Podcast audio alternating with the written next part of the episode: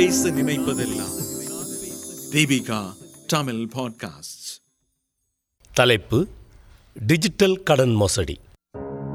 எழுதியவர் செந்தில்குமார்.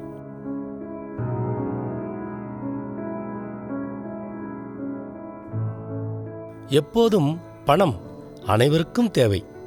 அதுவும் இந்த கொரோனா கோவிட் நைன்டீன் காலத்தில் பணத்தின் தேவை அதிகமாகவே உள்ளது.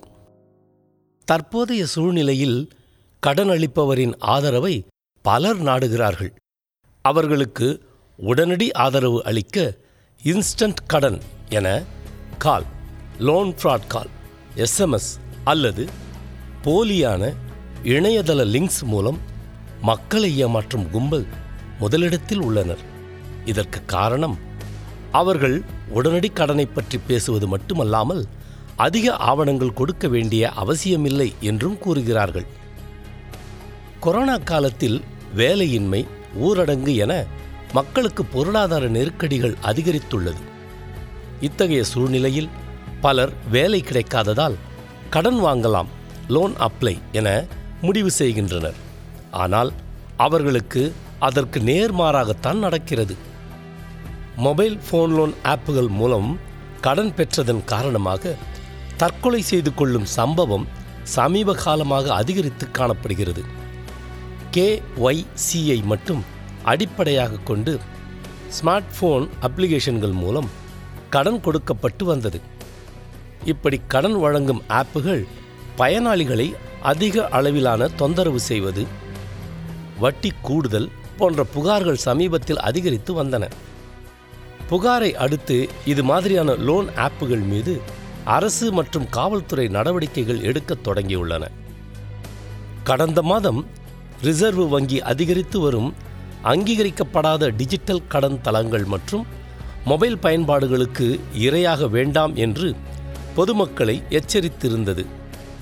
மேலும் ரிசர்வ் வங்கி ஆன்லைன் கடன் தொடர்பான துன்புறுத்தல்கள் அதிகரித்து வரும் சம்பவங்களுக்கு மத்தியில் லோன் ஆப்புகளை ஒழுங்குமுறைப்படுத்தும் நடவடிக்கைகளை பரிந்துரைக்கும் ஒரு அரசியல் அமைப்பு குழுவை அறிவித்தது.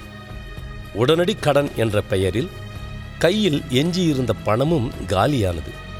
பல மாநில அரசுகள் வங்கிகள் சட்ட திட்டங்களை போட்டாலும் ஏமாற்றும் கும்பல் திருந்திய பாடில்லை. அந்த வகையில் இப்போது சமீபத்திய செய்தி ஒன்றை எஸ்பிஐ வெளியிட்டுள்ளது.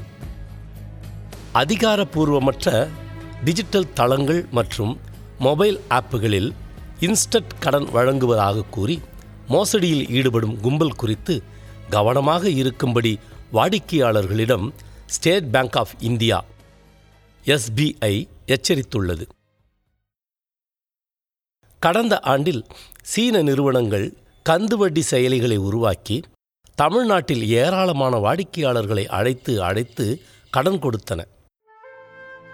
குறித்த காலத்திற்குள் கந்து வட்டியுடன் கடனை திரும்பச் செலுத்தவில்லை என்றால் சம்பந்தப்பட்டவர்களின் குடும்பத்தினர் மற்றும் நண்பர்களை தொலைபேசியில் அழைத்து அருவருக்கத்தக்க வார்த்தைகளால் திட்டுவதை சீன செயலிகள் வழக்கமாக கொண்டிருந்தன. அதை தாங்கிக் கொள்ள முடியாமல் ரூபாய் ஐயாயிரம் கடன் வாங்கிய பலரும் கூட தற்கொலை செய்து கொண்ட அவலம் தமிழ்நாட்டில் நடைபெற்றது. அதன் பிறகுதான் சீனத்தைச் சேர்ந்த சிலரும் அவர்களுக்கு உதவியாக இருந்த இந்தியர்கள் பலரும் கைது செய்யப்பட்டனர். அதன் பின்னர்தான் கந்துவட்டி செயலிகளிடம் சிக்கி பொதுமக்கள் தற்கொலை செய்து கொள்வது முடிவுக்கு வந்தது. இது குறித்து எஸ்பிஐ வங்கி ட்விட்டரில் உடனடி கடன் ஆப்புகளின் மோசடி குறித்து வாடிக்கையாளர்கள் எச்சரிக்கையுடன் இருக்க வேண்டும் என்றும் அதிகாரபூர்வமற்ற லிங்குகளை கிளிக் செய்ய வேண்டாம் என்று மக்களை கேட்டுக்கொண்டது. இத்தகைய தளங்களில் உங்கள் விவரங்களையும் கொடுக்க வேண்டாம் என்றும் பேங்க் அறிவுறுத்தி உள்ளது.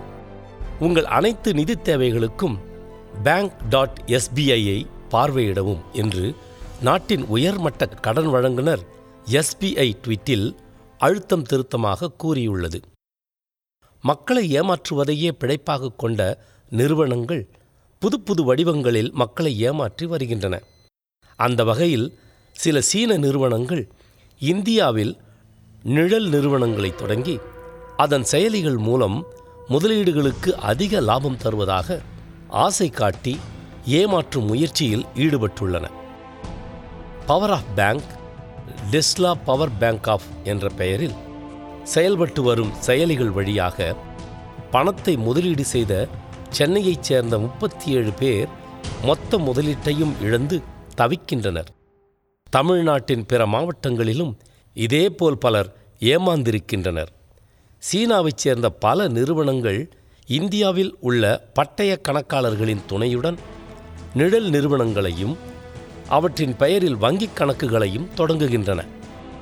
அந்த நிறுவனங்களின் சார்பில் ஏற்பாடு செய்யப்படும் பணியாளர்கள் வங்கிக் கணக்குகளில் அதிகமாக பணம் வைத்திருப்போரின் விவரங்களை உத்தேசமாக திரட்டி அவர்களை தொலைபேசியில் அழைப்பர். தங்களின் வங்கி செயலிகள் மூலம் முதலீடு செய்தால் குறைந்த காலத்தில் அது இரட்டிப்பாகிவிடும் என்று ஆசை காட்டுவார்கள். அதை நம்பி சிலர் மிகச்சிறிய அளவில் முதலீடு செய்வார்கள். அவ்வாறு செய்யப்படும் முதலீடுகளுக்கு குறிப்பிட்ட காலத்திற்கு பிறகு இரட்டிப்புத் தொகையை சம்பந்தப்பட்ட நிறுவனங்கள் வழங்கும். அதனால் சம்பந்தப்பட்ட நிறுவனங்களின் செயலிகள் மீது நம்பிக்கை வைக்கும் வாடிக்கையாளர்கள் அதிக தொகையை முதலீடு செய்வர். அவர்களின் ஆலோசனைப்படி அவர்களுக்கு தெரிந்தவர்களும் நண்பர்களும் சம்பந்தப்பட்ட செயலிகள் மூலம் முதலீடு செய்வர். ஆனால் பெரிய தொகையை முதலீடு செய்தவுடன் அந்த பணத்தை வேறு கணக்குக்கு மாற்றும் நிறுவனங்கள் முதலீடு செய்தவர்களின் கணக்குகளை முடக்கி விடுகின்றன. இந்த முறையில் பலர் ஏமாறந்திருக்கின்றனர் வாடிக்கையாளர்களை ஏமாற்றுவதற்கான இந்த நடைமுறை காலம் காலமாக இருப்பதுதான். இதுவரை ஆடம்பரமான அலுவலகம் அமைத்து பரிசுப் பொருட்களை கொடுத்து கவர்ச்சிகரமான வட்டி விகிதத்தை அறிவித்து முதலீட்டாளர்களை ஏமாற்றும் வேலையை உள்ளூர் நிறுவனங்கள் செய்து வந்தன. சீன நிறுவனங்களோ இப்போது உயர் தொழில்நுட்பத்துடன் செயலிகள் மூலம் மக்களை ஏமாற்றுகின்றன. இவ்வாறு ஏமாற்றும் நிறுவனங்களுக்கு எந்த அடையாளமும் கைப்பற்றக்கூடிய அளவில் சொத்துக்களும் இல்லை என்பதால் சீன செயலிகளிடம் இழந்த பணத்தை மீட்பது என்பது குதிரை கொம்புதான். கடந்த மாதம் இந்திய ரிசர்வ் வங்கி தனி நபர்களுக்கும் சிறு வணிகங்களுக்கும் அதிக எண்ணிக்கையிலான அங்கீகரிக்கப்பட்ட டிஜிட்டல் கடன் தளங்களுக்கு இரையாகிவிடக்கூடாது என்று எச்சரித்திருந்தது. சில மோசடி தளங்கள் அதிக வட்டி விகிதங்களையும் கூடுதல் மறைக்கப்பட்ட கட்டணங்களையும் வசூலிக்கின்றன. ஏற்றுக்கொள்ள முடியாத முறைகளை அந்த போலி தளங்கள் பின்பற்றுகின்றன. கடன் வாங்குபவர்களின் மொபைல் போன்களில் டேட்டாவை அணுக ஒப்பந்தங்களை தவறாக பயன்படுத்துகின்றன. இதுபோன்ற நேர்மையற்ற செயல்களுக்கு இரையாக வேண்டாம் என்றும் ஆன்லைன் அல்லது மொபைல் ஆப்ஸ்கள் மூலம் கடன்களை வழங்கும் போலி நிறுவனங்களை நம்ப வேண்டாம் என்றும் பொதுமக்களை ஆர்பிஐ உஷார்படுத்தியுள்ளது. மேலும் நுகர்வோர் ஒருபோதும் உங்கள் கேஒய்சி ஆவணங்களின் நகல்களை அடையாளம் தெரியாத நபர்கள் சரிபார்க்கப்படாத அங்கீகரிக்கப்படாத ஆப்ஸுகளுடன் பகிர்ந்து கொள்ளக்கூடாது. மேலும் இது போன்ற சம்பவங்களை சம்பந்தப்பட்ட சட்ட அமலாக்க நிறுவனங்களுக்கு தெரிவிக்க வேண்டும் என்றும் ரிசர்வ் பேங்க் கேட்டுக்கொண்டுள்ளது. அவ்வப்பொழுது எஸ்பிஐ தனது வாடிக்கையாளர்களுக்கு ஃபிஷிங் ட்ரெண்டுகள் மற்றும் இதுபோன்ற மோசடிகளுக்கு எதிரான வழிமுறைகள் குறித்து எச்சரிக்கிறது.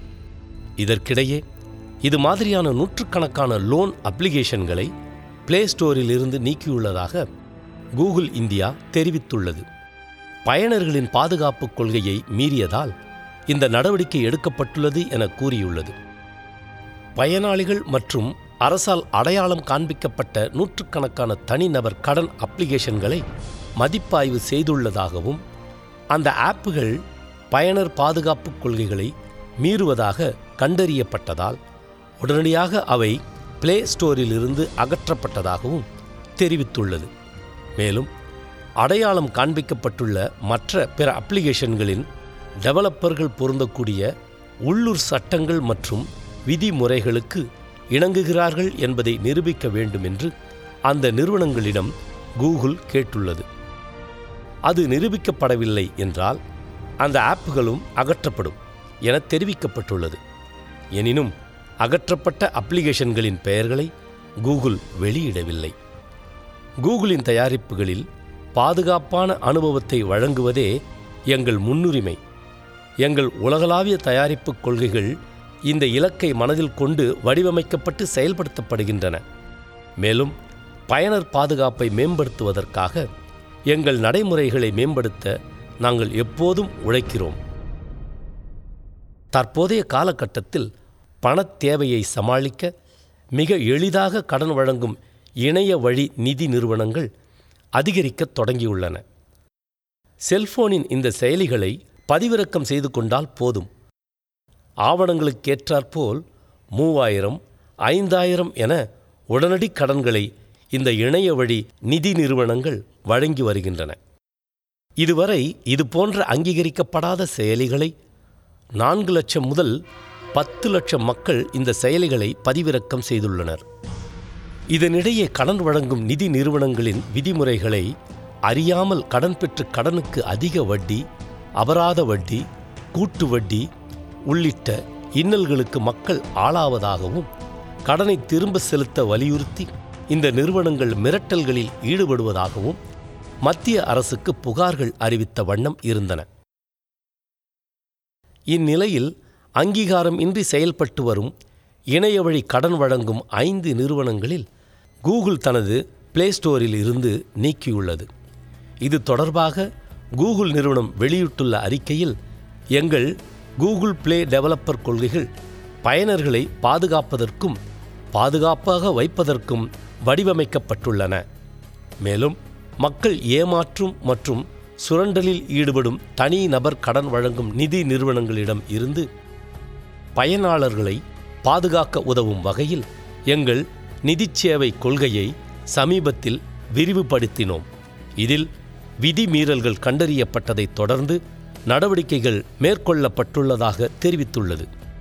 அதன்படி தற்போது OK cash go cash flip cash E cash மற்றும் ஸ்னாப்பிட் லோன் உள்ளிட்ட இணைய வழி நிதி நிறுவனங்களின் செயலிகள் பிளே ஸ்டோரில் இருந்து நீக்கப்பட்டுள்ளன. பயனர்கள் மற்றும் அரசு நிறுவனங்கள் சமர்ப்பித்த ஃப்ளாக் அடிப்படையில் இந்தியாவில் நூற்றுக்கணக்கான தனிப்பட்ட கடன் அப்ளிகேஷன்களை நாங்கள் மதிப்பாய்வு செய்துள்ளோம். எங்கள் பயனர் பாதுகாப்பு கொள்கைகளை மீறுவதாக கண்டறியப்பட்ட ஆப்புகள் உடனடியாக அகற்றப்பட்டன. மீதமுள்ள அடையாளம் காணப்பட்ட அப்ளிகேஷன்களின் டெவலப்பர்கள் உள்ளூர் சட்டங்கள் மற்றும் விதிமுறைகளுக்கு இணங்குகின்றன என்பதை நிரூபிக்க கூகுள் இந்த விவரத்தை விசாரிப்பதில் சட்ட அமலாக்க நிறுவனங்களுக்கு தொடர்ந்து உதவி செய்யும். அவ்வாறு செய்ய தவறும் பயன்பாடுகள் மேலதிக அறிவிப்பு இல்லாமல் அகற்றப்படும். பயனர்கள் சிறந்த தேர்வுகளை செய்கின்றார்கள் என்பதை மேலும் உறுதிப்படுத்த கடன் வழங்கப்பட்ட நாளிலிருந்து அறுபது நாட்களுக்கு மேல் அல்லது அதற்கு சமமான முழு திருப்பிச் செலுத்துதலுடன் தனிப்பட்ட கடன் பயன்பாடுகளை மட்டுமே கூகுள் அனுமதிக்கிறது.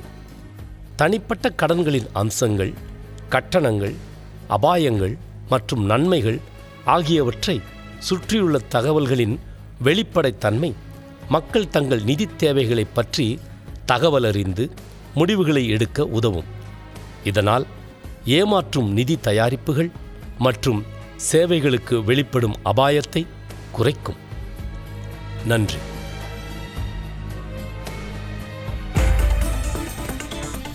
நீங்கள் கேட்ட இந்த வலையொலி அரும்பு மாத இதழ் கட்டுரையிலிருந்து எடுக்கப்பட்டது.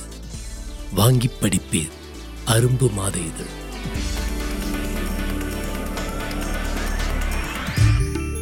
இந்த வலையொலியை தயாரித்து வழங்குவது தீபிகா ஊடக மையம் இணைந்து வழங்குவது அரும்பு பதிப்பகம் மற்றும் தொன்போஸ்கோ கல்லூரி சென்னை. குரல் வடிவம் ஏடி சாண்டோ. ஒலி வடிவமைப்பு வின்ஸ்டன். மீண்டும் மீண்டும் கேட்கத் தூண்டும். நான் பேச நினைப்பதெல்லாம் தீபிகா தமிழ் பாட்காஸ்ட் வாரம் இருமுறை சந்திப்போம். சிந்திக்க